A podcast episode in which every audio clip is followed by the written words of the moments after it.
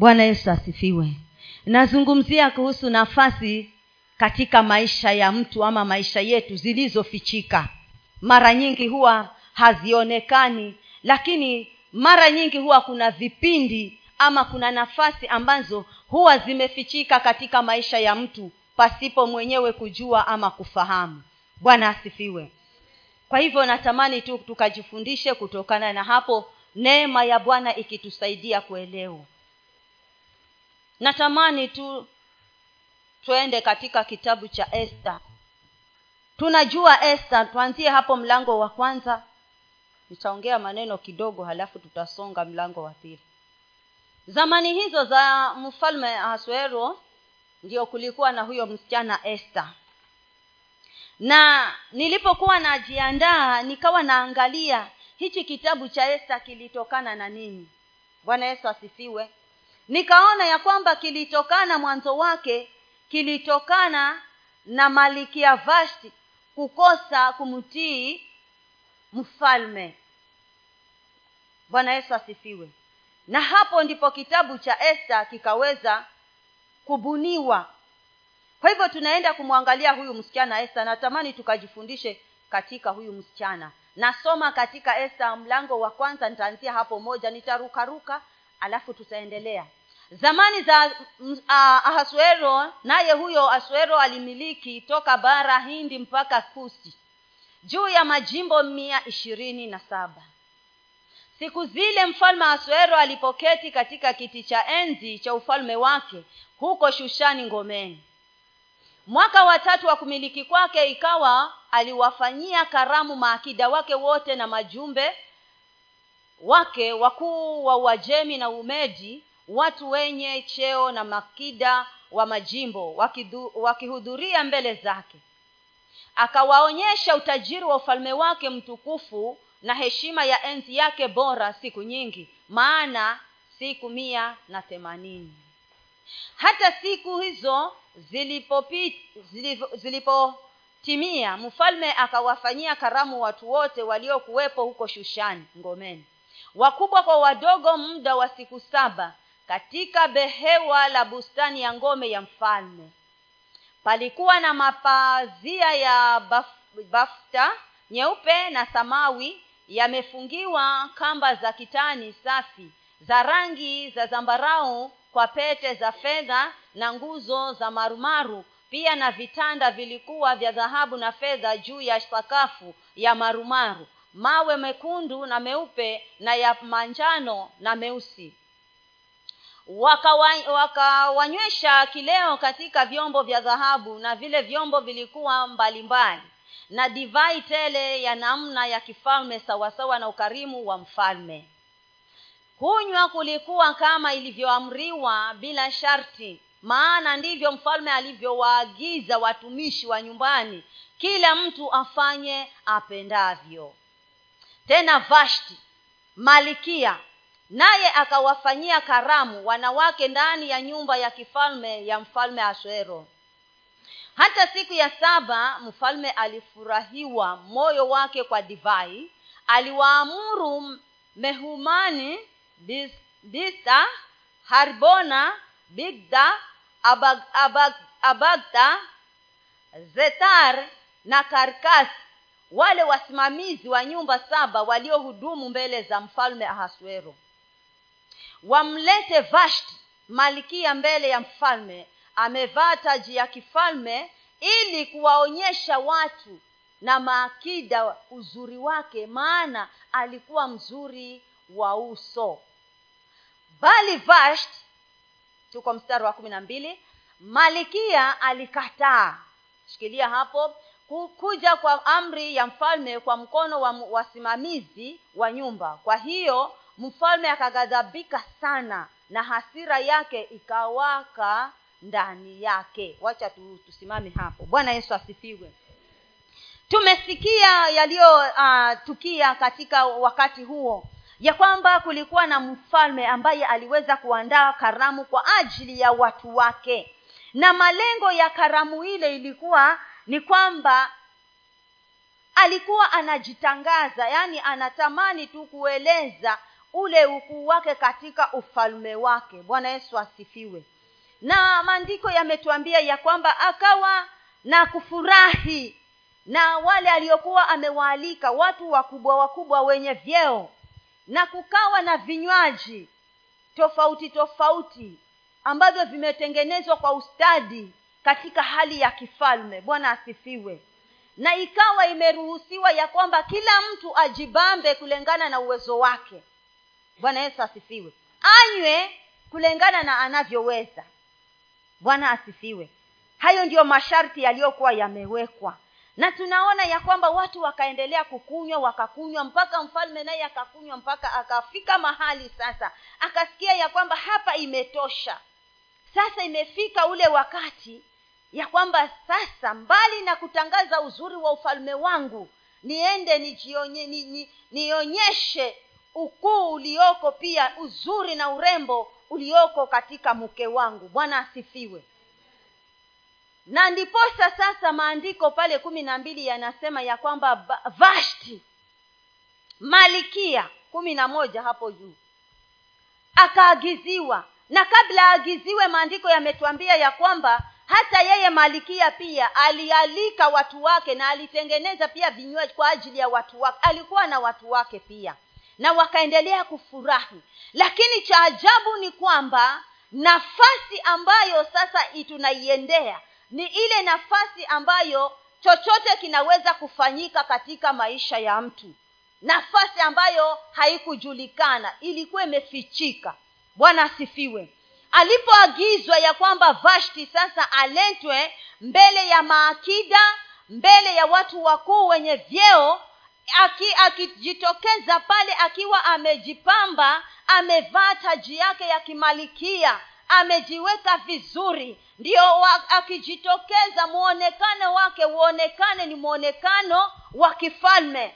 Lakini sikia mstari wa kumi na mbili vashti alipoambiwa habari zile za mfalme kukawa na kiburi ndani yake. Bwana yesu asifiwe akaona haina haja ya yeye kutoka kwenda kujionyesha mbele ya watu. Kuna maana gani? Watu wengi wamekusanyika naenda kufanya nini? Bwana asifiwe. Akakataa. Vashti malkia akakataa amri ya mfalme. Na baada ya kukataa wale watumwa wakapeleka ujumbe kwamba vashti amekataa jambo hilo likamghadhabisha mfalme. Likamfanya akahuzunika. Likamfanya akapandwa na hasira. Likamshusha kiwango cha chini. Mfalme anakataliwa na malikia wake. Bwana asifiwe. Akawa anasikia kushushwa kupelekwa chini.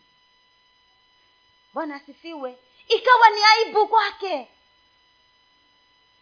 na akasikia uchungu. Kwa nini malikia wangu ambaye siku zote nimeishi naye akiniheshimu? Tumeheshimiana tumetembea pamoja kwa muda mrefu. Kwa nini leo ananionyesha madharau na ikawa ni ghadhabu kwa mfalme? Bwana asifiwe. Na hiyo ghadhabu ilipoendelea katika moyo wa mfalme maandiko yanasema ya kwamba wale wasimamizi wakaja na mawazo ya kwamba vashti hajakushusha haja wewe mfalme peke yake ameshusha ufalme mzima. Bwana yesu asifiwe. Na kwa sababu ameshusha ufalme mzima hastahili. Mawazo yakaanza kuinuka. Wakashindwa tutafanyaje? Mmoja akasema hafai huyu kukaa katika huu ufalme. Maana yale ambayo ameyafanya leo hata mabibi zetu wataya, watayaongea. Si amemdharau mfalme amesababisha hata sisi nasi tutadharauliwa katika nyumba zetu. Bwana yesu asifiwe. Na ikawa sasa watatafuta suluhu tufanye nini? Angalau mambo yarudi kama yalivyokuwa uh, siku zile zengine. Basi wakaamua ya kwamba huyu mtu tutamtoa. Bwana yesu asifiwe so kukawa na tukio pale ya kwamba vashti aondolewe na nafasi yake ipewe mtu mwingine. Kwa sababu ya madharau aliyoonyesha mbele ya mfalme na mbele ya ufalme wote na mbele ya wale wageni waliokuwa wamealikwa. Bwana yesu asifiwe. Na katika hali hiyo tukiingia katika ule mlango wa pili mstari huo wa kwanza tushuke chini. Niwekee mlango wa pili. Chapter 2 verse 1 kwenda chini.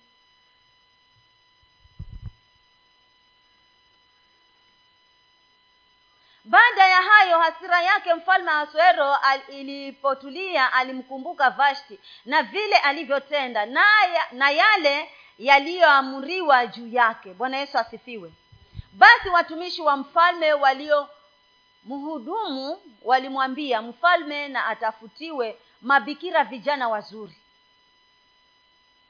Naye mfalme aweke, aweke wasimamizi katika majimbo yote ya ufalme wake ili wakusanye pamoja mabikira vijana wazuri wote waende shushani ngomeni. Kwenye nyumba ya wanawake mikononi mwa hegai msimamizi wa nyumba wa mfalme mwenye kuwalinda wanawake tena wapewe vifaa vya utakaso.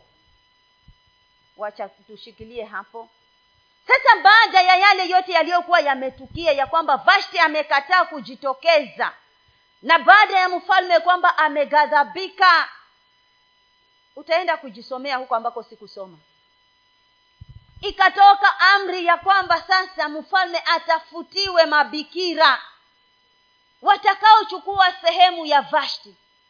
Na waka, ikatolewa amri kwamba wakusanywe mabikira wote waletwe katika nyumba ya ya mfalme mahali pana mama msimamizi anayeangalia uh, wa, wa vijana kama hao. Bwana yesu asifiwe. Amewekwa pale na shughuli yake ni hiyo tu. Wakakusanywa wasichana mabikira ambao wanaweza kufaa mfalme huyu. Bwana yesu asifiwe tuendelee.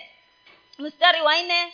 Naye yule msichana atakayempendeza mfalme na awe malikia badala ya vashti. Neno hilo likampendeza mfalme naye akafanya hivyo. Maana tayari amepatwa na aibu. Sasa hakuna njia nyingine isipokuwa kukubali yale matokeo na kuendelea na maisha. Basi palikuwa na myahudi mmoja huko shushani ngomeni jina lake modekai bin yairi bin shimei bin kish wa kabila ya benjamini ambaye kwamba amechukuliwa mateka kutoka yerusalemu miongoni mwa wafungwa waliochukuliwa pamoja na yekonia mfalme wa yuda ambaye nebukadneza mfalme wa babeli alimchukua. Naye alikuwa amemlea hadasa yani esta bint wa mjomba wake kwa kuwa hana baba wala mama naye msichana huyu alikuwa wa umbo mzuri na uso mwema. Nao walipokufa baba yake na mama yake yule modekai alimtoa kuwa binti yake yeye. Basi ikawa wakati iliposikiwa amri ya mfalme na mbiu yake msichana wasichana wengine wakakusanyika huko shushani ngomeni mikononi mwa haigai esta naye aliingizwa katika nyumba ya mfalme. Mikononi mwa hegai mwenye kuwalinda wanawake. Shikilia hapo. Bwana yesu asifiwe. Amri ya mfalme ikatangazwa wasichana wakakusanywa wakaletwa mahali pale na wakaanza kupewa vitu vya kujitakasa vya utakaso. Tunampata msichana esta sasa ambaye tunajifundisha kutoka kwake. Esta anatoka katika jamii ambayo haijulikani. Maana maandiko yanasema hata alikuwa yatima wazazi wake walikuwa wamekufa. Na akachu, akachukuliwa na ndugu yake wa mjomba wake akamlea kama mtoto wake. Sasa habari ya mfalme ilipotoka akachukuliwa sasa na huyu ambaye ni kama ndugu yake ni kama mamake na ni kama babake. Akapelekwa katika nyumba ya mfalme. Maandiko yanatueleza ya kwamba msichana huyu alikuwa mzuri wa umbo na alikuwa pia mzuri wa uso. Bwana yesu asifiwe. Pale mwanzo tumesoma vashti alikuwa ni mzuri wa uso. Lakini esta hapa alikuwa amemzidi vashti. Kwa uzuri umbo lake lilikuwa la kupendeza. Uzuri wake ulikuwa wa kipekee. Bwana asifiwe. Kiasi cha kwamba alipopelekwa katikati ya wale wasichana. Yule mama msimamizi wa nyumba maandiko yanasema ya kwamba akamwangalia esta na akaona basi huyu huyu huyu ndiye. Bwana asifiwe. Huyu ndiye. Katikati ya wale wengi esta akaondolewa. Ukiendelea kusoma inasema hivyo. Akaondolewa katikati ya wale wasichana wengine akawekwa katika rumu nyingine na akakabidhiwa vifaa vya utakaso haraka haraka. Maana nafasi iliyokuwa imefichika sasa imeonekana bwana yesu asifiwe. Hakutambulika utotoni mwake hakutambulika katika usichana wake huko kwao lakini kwa sababu kuna nafasi iliyopangwa inakuja inajitokeza. Yaani inampata tu akiwa hajielewi ameambiwa nenda. Na angalia kuna mahali katika kulelewa kwake huyu msichana maandiko yanasema ya kwamba alifundishwa kuficha siri. Hata akienda kwa katika hii nyumba anaambiwa usiwahi kusema kabila yako wala mahali unapotoka. Jifunze kuweka siri bwana asifiwe.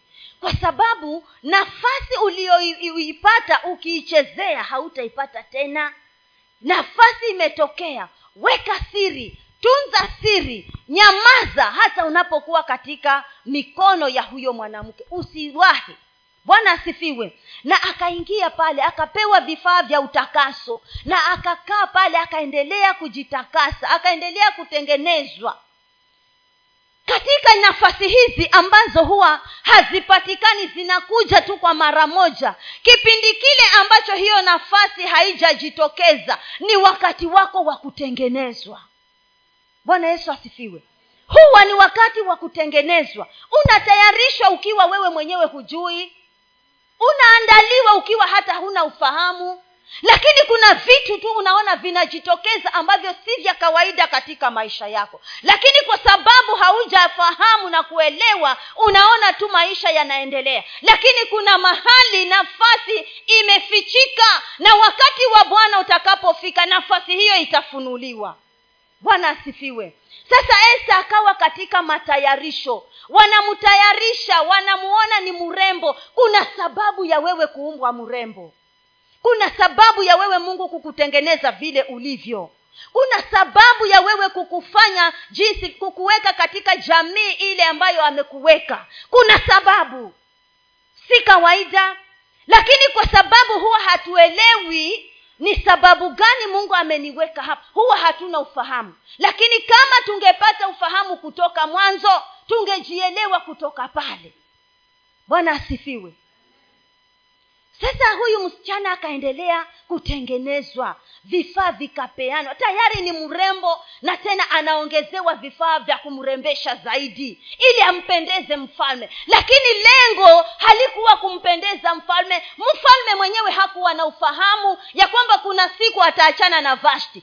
Hata esta mwenyewe hakuwa na ufahamu kwamba kuna siku atakuwa malikia. Nafasi zinazofichika katika maisha yetu bwana yesu asifiwe. Kwa sababu mfalme hasuero alikuwa amezoea ya kwamba malikia ni esta na ni esta tu mpaka kifo kitutenganishe. Lakini bwana anatengeneza nafasi kwa ajili ya mtu. Bwana anatengeza nafasi kwa ajili yako. Bwana asifiwe. Lile ambalo limekutatiza muda mrefu usilione kwamba ni tatizo kuna nafasi ya kufichika mungu anakutengenezea. Endelea kuvumilia endelea kusonga endelea kungojea. Simama ukisubiri endelea kumwamini mungu maana hiyo nafasi iko hapo mbele yako. Bwana yesu asifiwe. Kwa hivyo esta akaambiwa ficha siri usiwe mtu wa kusemasema mambo yako.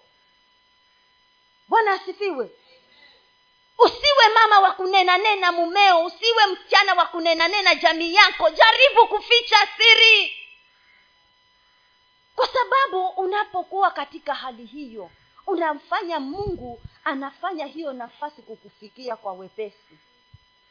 Bwana asifiwe esta akaendelea kutengenezwa esta akaendelea kutayarishwa. Kipindi cha matayarisho kikafanyika katika hali ya upekee akiwa na wenzake lakini yeye akajipata amechukuliwa amewekwa katika rumu nyingine ya kando peke yake. Maana yeye kuna nafasi bwana ameitengeneza kwa ajili yake na nafasi ile inamsubiri.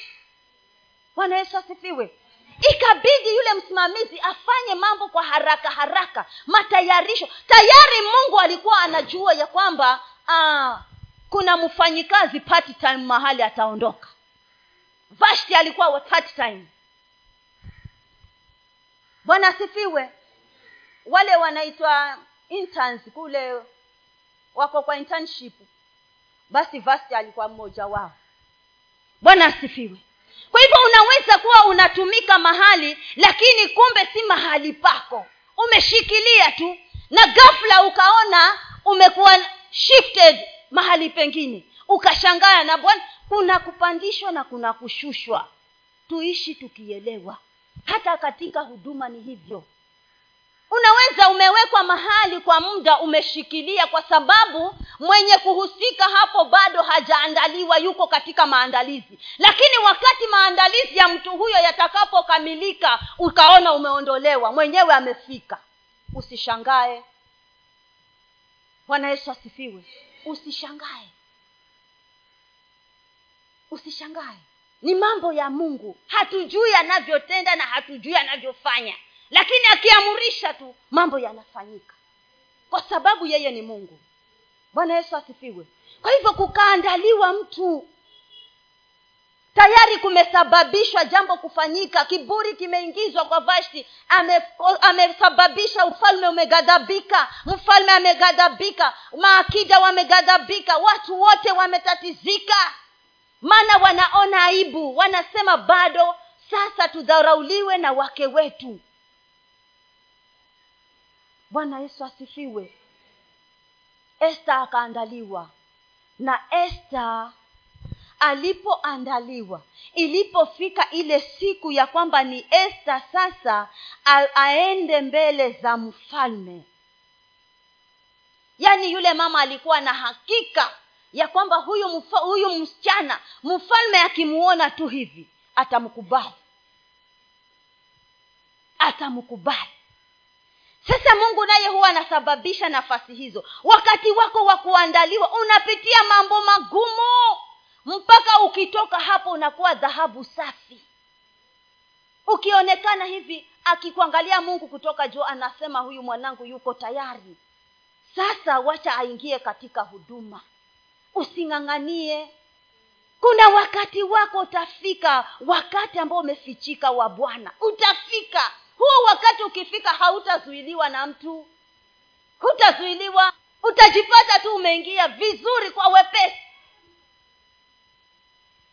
Bwana asifiwe. Esta akapelekwa. Esta akaenda. Akaenda akaingizwa. Mfalme kumuona akasikia yes sasa huyu ndiye mtu. Akapata kibali. Maandiko yanasema akapata kibali. Bwana asifiwe akakubaliwa na akaingia akajipata ameingia. Kutoka mahali pa mtu asiyejulikana mpaka ikulu. Yaani kutoka kwa uyatima na umateka mpaka kwa ikulu. Si mungu huyu? Bwana asifiwe.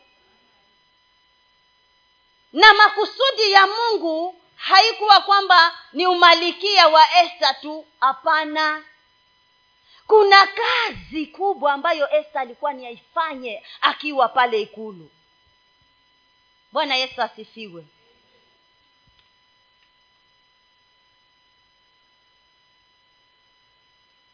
Na katika kuendelea kwake mahali pale ikatokea ya kwamba kuna mambo yamefanyika.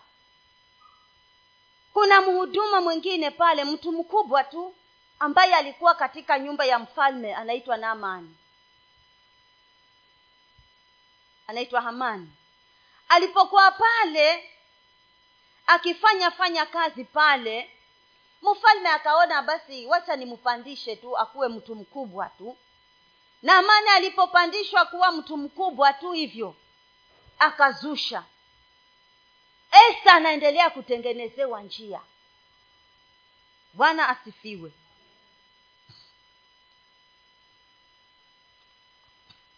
Tunaona kwamba alipozusha huyu mwanamume basi mambo yakaenda vile yalivyoenda. Lakini huko hatuka, hatukutaki sana huko. Tunadili na esta hapa. Huko ni kwa siku nyingine wacha tusome esta nne mlango wa nne kumi na mbili kumi na saba. Esther chapter 4 verse 12 to 17 nasoma basi wakamwambia modekai maneno ya esta. Bwana asifiwe. Yale ambayo yalikuwa yamezushwa na hamani ya kwamba kuna njama amepanga ili kwamba ahakikishe hawa wayahudi wote wamepotea. Jambo lile likamfikia huyu mtumishi modekai modekai alikuwa pale mlangoni. Na alipopata habari maandiko yanasema akahuzunika na akavua mavazi yake na akavaa magunia. Walipo alipoonekana pale na wafanyikazi wengine wakapeleka habari kwa esta malikia. Tayari ameingia katika umalikia bwana asifiwe. Na akiwa pale habari zilipomfikia akatuma ujumbe wamuulize kwani kuna nini? Na akapeleka nguo nguo modekai akarudi akazikataa. Ikawa sasa huyu msichana haelewi ndiyo ameingia katika ufalme lakini mengine nayo yamezuka. Bwana asifiwe.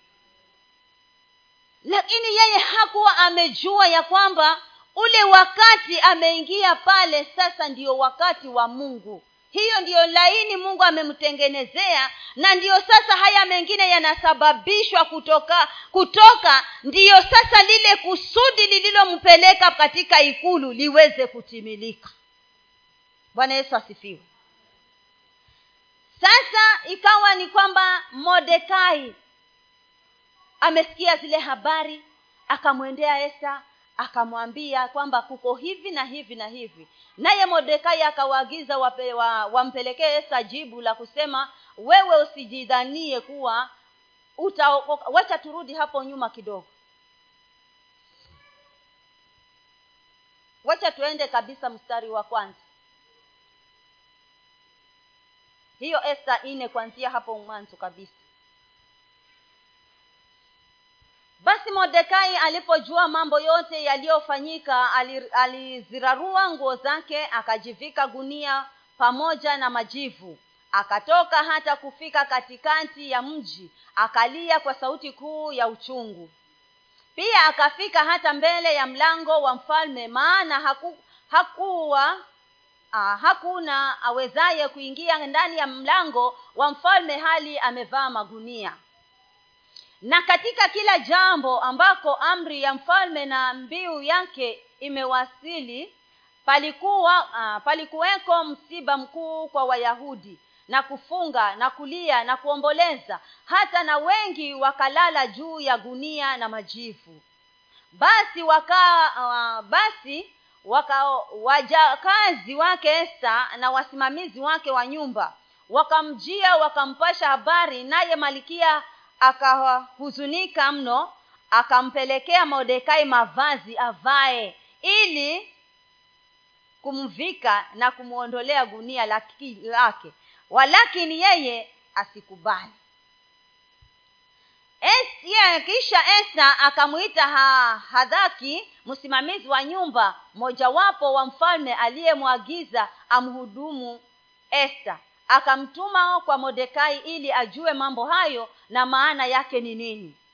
Basi yule haka, ha, hadhaki akatoka nje kumwendea modekai kwenye uwanda wa mji uliopo mbele ya mlango wa mfalme naye modekai akamweleza yote yaliyompata na hesabu ya fedha hamani aliyoahidi kulipa katika hazina ya mfalme ili awahu, wayahudi waangamizwe.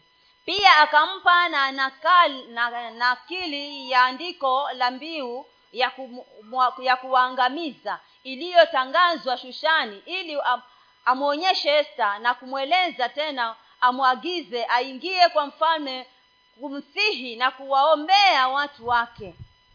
Basi hataki akaja akamwambia esta maneno ya modekai ndipo esta akasema na hataki akimtuma tena kwa modekai kusema watumwa wote wa mfalme wanajua sana hata na watu wa majimbo ya mfalme ya kwamba mtu yeyote akiwa mwanamume au mwanamke atakayemjia mfalme katika ua wa ndani wala hakuitwa. Kuna sheria moja kwake ni kwamba auawe. Isipokuwa yeye ambaye mfalme atamnyoshea fimbo ya dhahabu ili aishi. Wala mimi sikuitwa niingie kwa mfalme yapata siku thelathini.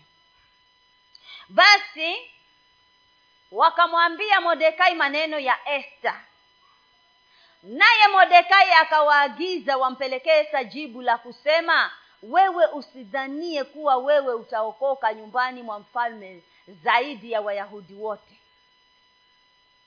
Kwa maana wewe ukinyamaza kabisa wakati huu ndipo kutakapowatokea wayahudi msaada wa, na uokovu kwa njia nyingine. Ila wewe utaangamia pamoja na mlango wote wa baba yako la walakini ni nani ajuaye kama wewe hukujia ufalme kwa ajili ya wakati kama huu. Bwana asifiwe. Akapelekewa zile habari kwa nini modekai amevaa magunia na akaelewa. Sasa ikawa ni kwamba ni lazima achu, a, a, asimame katika nafasi yake. Kwa maana sasa ile ndiyo nafasi ya pekee ambayo mungu alisababisha yeye kuingia katika ikulu. So ikawa ni lazima aicheze ile nafasi vizuri baada ya kuambiwa ni kwa nini modekai amevaa magunia baada ya kuelezwa yale yote anatoa sababu ya kwamba kuna sheria kuingia kumfikia mfalme. Naye modekai anamwambia tumia mbinu zako zote esta maana uzuri wako ndio ulikufikisha ikulu. Hakujua ya kwamba ulikuwa ni mpango wa mungu na ni nafasi ilikuwa imekusudiwa toka mwanzo bwana yesu asifiwe.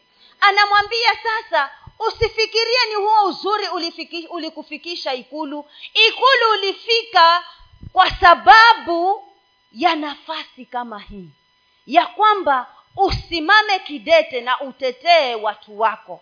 Maana usipotetea watu wako sasa usiposimama wewe esta tutaangamia na ni nani ajuaye kama mungu amekuleta katika ufalme wakati kama huu ili ufanye makusudi yake? Bwana asifiwe. Kwa hivyo nyakati kama hizo haziji rahisi katika maisha ya mtu lakini zinapokuja huwa zina sababu. Bwana yesu asifiwe.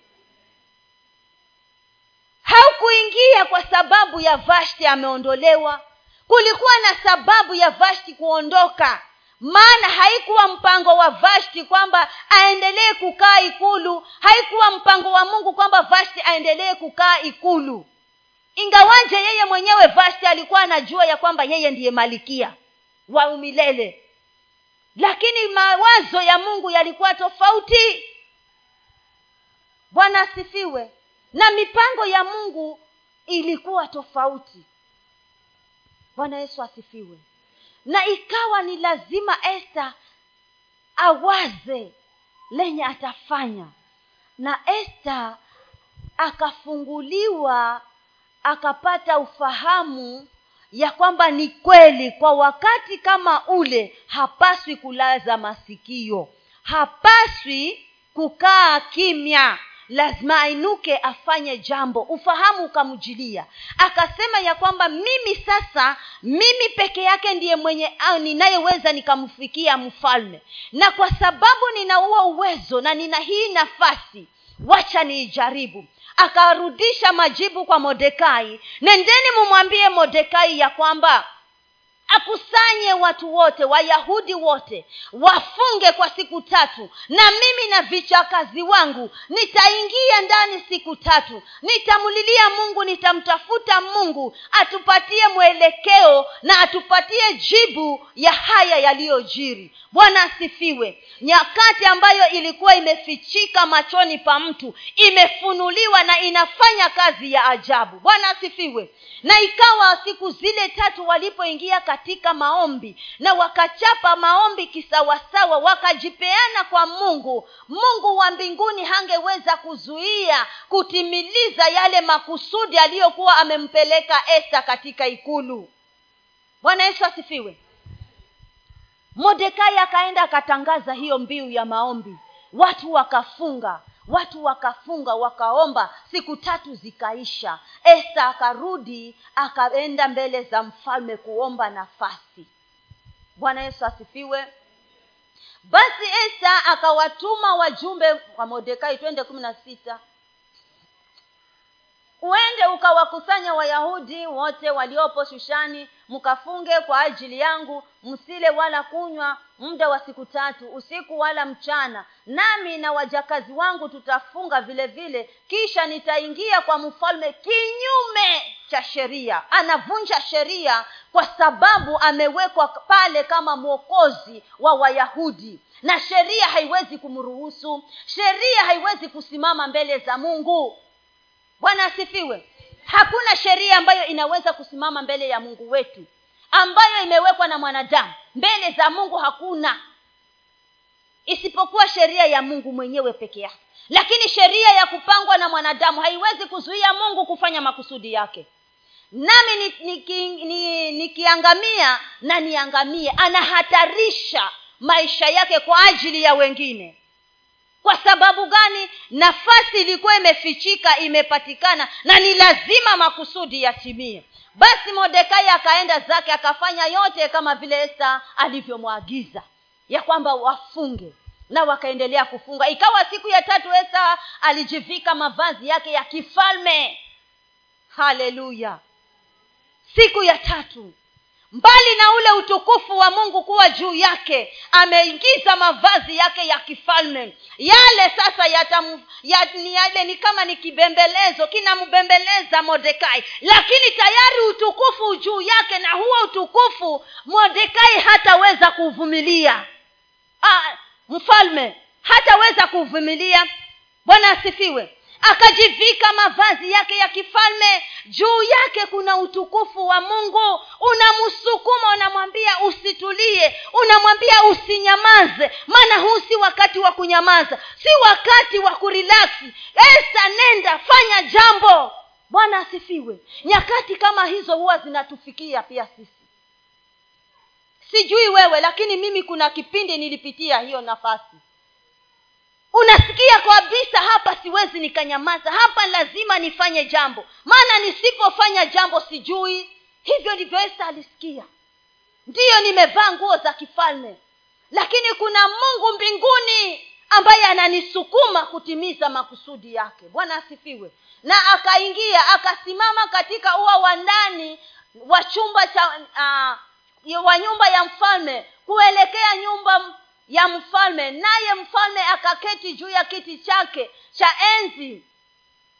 Aa, kiti chake cha enzi katika nyumba ya mfalme kuelekea mlango wa nyumba. Tuendelee. Ikawa mfalme alipomuona malkia esta amesimama wani yeye akapata kibali machoni pake. Ni nini kilimsukuma mfalme asoero kumpatia kibali esta? Utukufu na imagine bado hajasema yeye ni wa kabila. Bado. Pale pale mwanzo tumesoma ya kwamba aliambiwa hapa sasa amejitangaza. Amejitangaza ya kwamba yeye ni wa kabila. Bwana asifiwe? Na ikawa ikawa mfalme alipomwona malikia esta amesimama wani yeye akapata kibali machoni pake. Naye mfalme akamnyoshea esta fimbo ya dhahabu aliyokuwa nayo mkononi. Basi esta akakaribia akaigusa ncha ya fimbo. Mfalme akamwambia malikia esta hmm, wataka nini? Nayo ni haja gani ulionayo esta? Utapewa hata nusu ya ufalme kwa sababu gani kibali cha mungu kiko juu yake? Na nafasi ilikuwa imefichika sasa ni lazima ifanye kazi. Ni nini unataka esta? Hata nusu ya ufalme nitakupatia. Yaani hmm, kule kwetu huwa tunasema kwamba anagurwa mchecheta. Bwana asifiwe anamchecheta yani anatamani esta aseme tayari ili amfa yani anasikia rijijimo. Bwana asifiwe. Yaani anasikia hali ya kuwa siuseme tu siuseme yani kule ndani kuna bwana asifiwe. Esta akasema mfalme ukiona vyema na aje mfalme akiona vyema na aje leo mfalme na hamani kwenye karamu niliyomwandalia hana haraka. Bwana yesu asifiwe. Maana chansi ameipata. Anajua tu chochote nitazaa hapa. Anasikia kusukuma lakini hana haraka. Bwana asifiwe. Hana haraka. Maana anajua hiyo taimu ni yake. Hakuna vashti atakayeingia pale. Alitolewa kitambo na nafasi iliyosalia ni yake. Kwa hivyo kivyovyote vile lazima aringe kidogo na yesu. Bwana yesu asifiwe kuna mambo mazuri mungu ametuandalia. Kuna nafasi tu nzuri. Vumilia. Vumilia. Kesho yako iko hapo mbele. Utafurahi. Utafurahi. Maana wakati utakaposikia huo msukumo hilo rijijimo jua kuna kitu kinaenda kufanyika. Bwana yesu asifiwe. Yes esta hana haraka akarudi tena akamwambia mfalme umesukuma mbele ama iko hapo? Esta akasema mfalme akiona vyema na aje leo mfalme na hamani kwenye karamu niliyomwandalia. Bado hana hana haraka mpaka mara ya tatu. Twende. Basi mfalme akasema muhimize amani ili ifanyike kama esta alivyosema. Hivyo mfalme na hamani wakafika katika karamu ile aliyoiandaa esta. Basi mfalme akamwambia esta pale penye karamu ya divai dua yako ni nini? Nawe utapewa na haja yako ni nini? Hata nusu ya ufalme utafanyiziwa. Unapewa chochote umalacho bwana asifiwe. Chochote.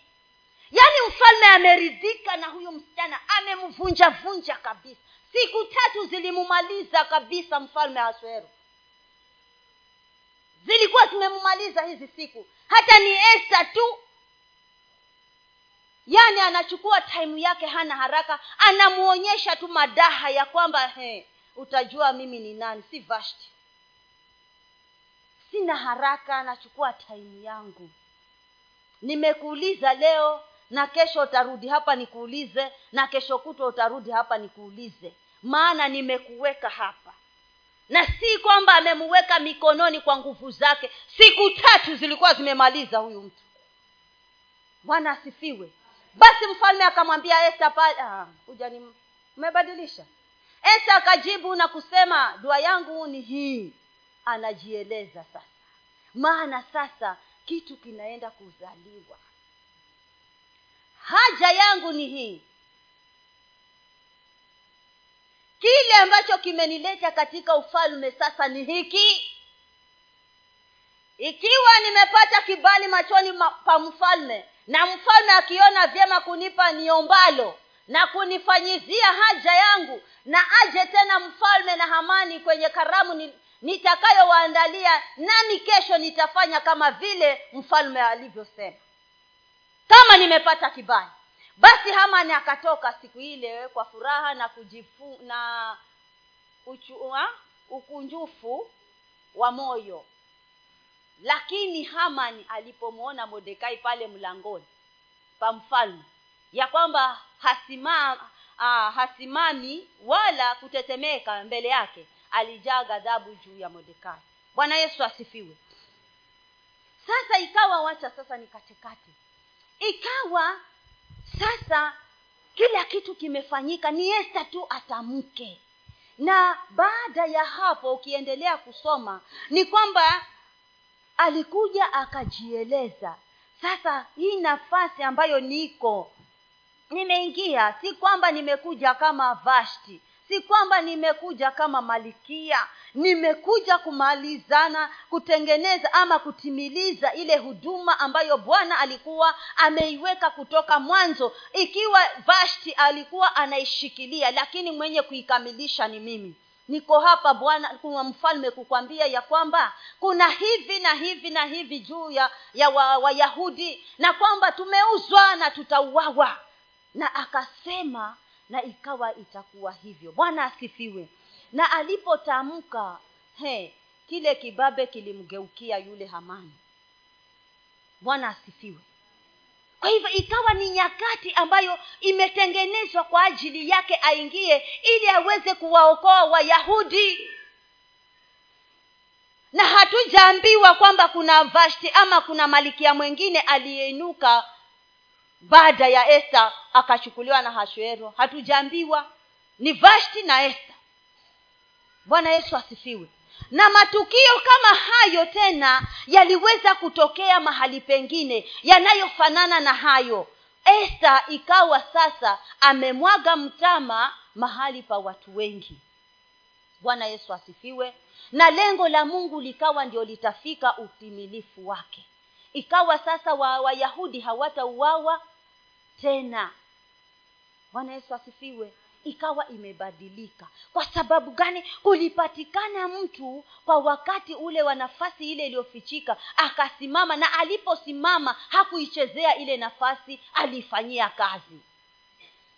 Bwana yesu asifiwe. Wacha tusome samueli wa kwanza haraka haraka tisa mstari wa kwanza hadi ishirini na tano. Pale pia kuna mtumishi mmoja ambaye anaitwa sauli. Wakati umenienda mbio kweli. Wacha niseme sauli naye aka akazaliwa na akakuwa na ikawa itafikia wakati ya kwamba bwana anataka kwamba akaweze kumwingiza mahali ambapo yeye mwenyewe alikuwa hapatarajii na wala hakuwa anajua ya kwamba kuna siku kama hiyo itamfikia katika maisha yake. Bwana yesu asifiwe. Ikawa atasababisha huyu yesu ah, mungu kwamba hali ya kawaida tu ya punda kupotea na iwe ni njia ya sauli kuingia katika ufalme. Basi kulikuwa na mtu mmoja wa benjamini jina lake akiitwa kishi mwana wa abieli mwana wa serori mwana wa bekorathi mwana wa afia mwana wa be, m,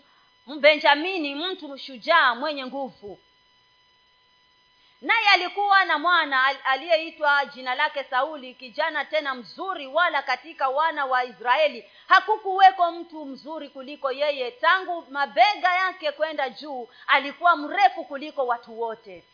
Na punda za kishi baba yake sauli walikuwa wamepotea. Kishi akamwambia sauli mwanawe haya basi twaa mtumishi mmoja pamoja nawe uende u, uh, uondoke uende ukawatafute punda hao.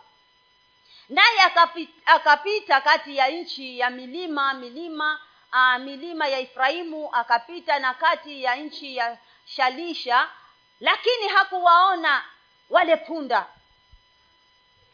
Alipokuwa amewakosa akaendelea kutafuta na kwengine na kwengine. Maandiko yanasema wakatafuta wakiwa na yule mtumishi lakini hawakufanikiwa kupata wale punda na akafika mahali akamwambia yule mtumishi mimi naona turudi nyumbani maana tumetafuta vya kutosha.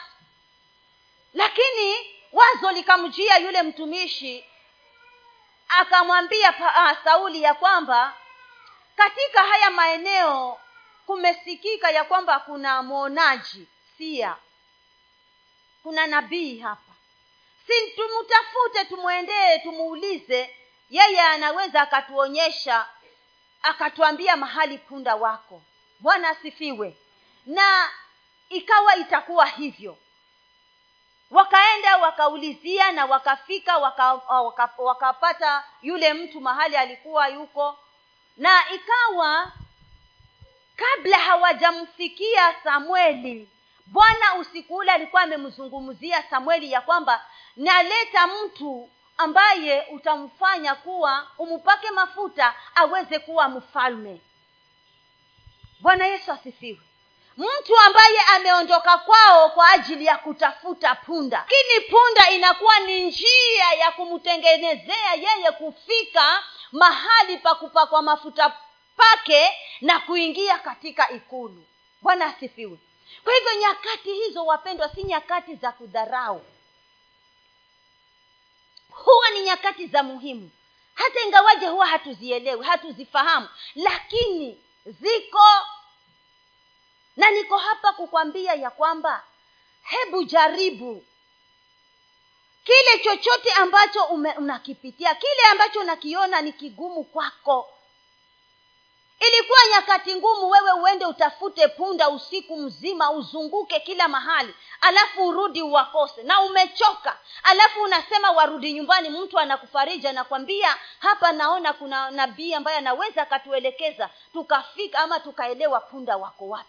Yaani kwa maneno mengine ni kwamba ni kana kwamba yule mtumishi alikuwa nakaufahamu kiasi. Ingawaje hakujielewa yeye alikuwa ni ampeleke kule kwa nabii ili waambiwe punda wako wapi. Kumbe anamsongesha sauli mahali pasawa ambapo bwana anamngojea. Kuna mahali mungu anakusubiri lakini kitambo ufike hapo mpaka upitishwe na ile njia ambayo yeye mwenyewe amekusudia kukupitisha nayo. Bwana asifiwe. Atakupitishia. Na usiseme hii njia ni ngumu. Pita hivyo hivyo ng'ang'ana hivyo hivyo maana kuna mahali anakungoja ili muweze kukutana. Bwana yesu asifiwe. Kwa hivyo hatuna sababu yoyote ya kulalamika hasa wakati huu maisha vile hayaendi. Watu wengi ukiwasikiza mpaka uokovu kanisani maisha ni magumu. Yaani umesahau wenye haki wangu wataishi kwa imani. Umesahau hilo maisha ni magumu. Ni magumu lakini kwako wewe hebu jaribu kumtazama yule. Kuna mahali anakungoja. Kuna mahali anakusubiri. Lakini ukiendelea kusema maisha ni magumu unamsongesha mbele anazidi kusonga na hutamfikia. Bwana yesu asifiwe. Hizi nyakati zimeruhusiwa. Kuna sababu. Kuna sababu ya sisi kujipeana zaidi kumtafuta zaidi maana kuna mahali anatusubiri hapo mbele. Kwa hivyo ni lazima tufanyie kazi hizi nyakati hata kama ni ngumu. Ugumu wa maisha haumbadilishi mungu kuu kutokuwa mungu. Unamzidisha kuwa mungu. Anakutazama wewe umfanye kuwa mungu zaidi. Anakutarajia. Bwana yesu asifiwe maana hata sa, sa, uh, sauli alipokuwa ame give up mtumishi anatumika hapa wacha tusonge tuendelee. Anamwambia nina imani tutazipata tukimpata huyu nabii nina imani tutazipata nina imani. Kumbe anamsongeza mahali pake pa nafasi iliyofichika. Nimependa huu ujumbe nimeupenda nikawa naongea na pasta namwambia kuna ujumbe umekuja kwangu wiki mbili na sijui nitauhubiri wapi. Bwana yesu asifiwe. Naupenda. Kumbe kuna nafasi katika maisha yangu ambayo mimi sijaielewa. Lakini nahitajika ni, niendelee kumwamini mungu maana ananisubiri. Kuna mahali ananingoja. Kuna mahali amenitayarishia samweli nikutane naye anipake mafuta niendelee bwana asifiwe. Kuna mahali umetayarishiwa samweli kuna samweli amewekwa kwa ajili yako mahali. Fanya bidii umfikie huyo samweli na hiyo bidii utaifanya kinamna gani? Masaa yameenda. Hiyo bidii utaifikia kinamna utaifanya kinamna gani? Kwa sababu sasa wewe huna mtumishi. Samueli alikuwa na mtumishi aliyemtia moyo na kumwambia wacha tusonge hata kama umechoka. Tumutafute nabii. Zidisha maombi zidisha kukaa uweponi mwa bwana. Atakufunulia atakusongesha atakufikisha mahali samueli yuko. Utakutana na samueli wako na mambo yako yatabadilika. Bwana asifiwe. Utakutana na samueli wako na mambo yako yatakuwa tofauti. Utaelewa ni nini mungu anataka ufanye kwa muda wa miaka mingi umeyumbayumba. Hmm? unasikia ni kama uko na huduma ni kama hauna. Unasikia ni kama kuna kamwito ndani yako na ni kama hakuna. Endelea endelea endelea. Na usiwe na haraka kuingia hapo. Maana mpaka utengene kuna samueli amewekwa mahali. Na kumfikia ni mpaka ung'ang'ane. Bwana asifiwe. Kuna kurembeshwa esta yuko hapa ameingizwa katika chumba cha upekee anatengenezwa. Lazima utengenezwe ndio ufikie mahali mungu yuko. Bila kutengenezwa hautaweza. Hutafika. Amen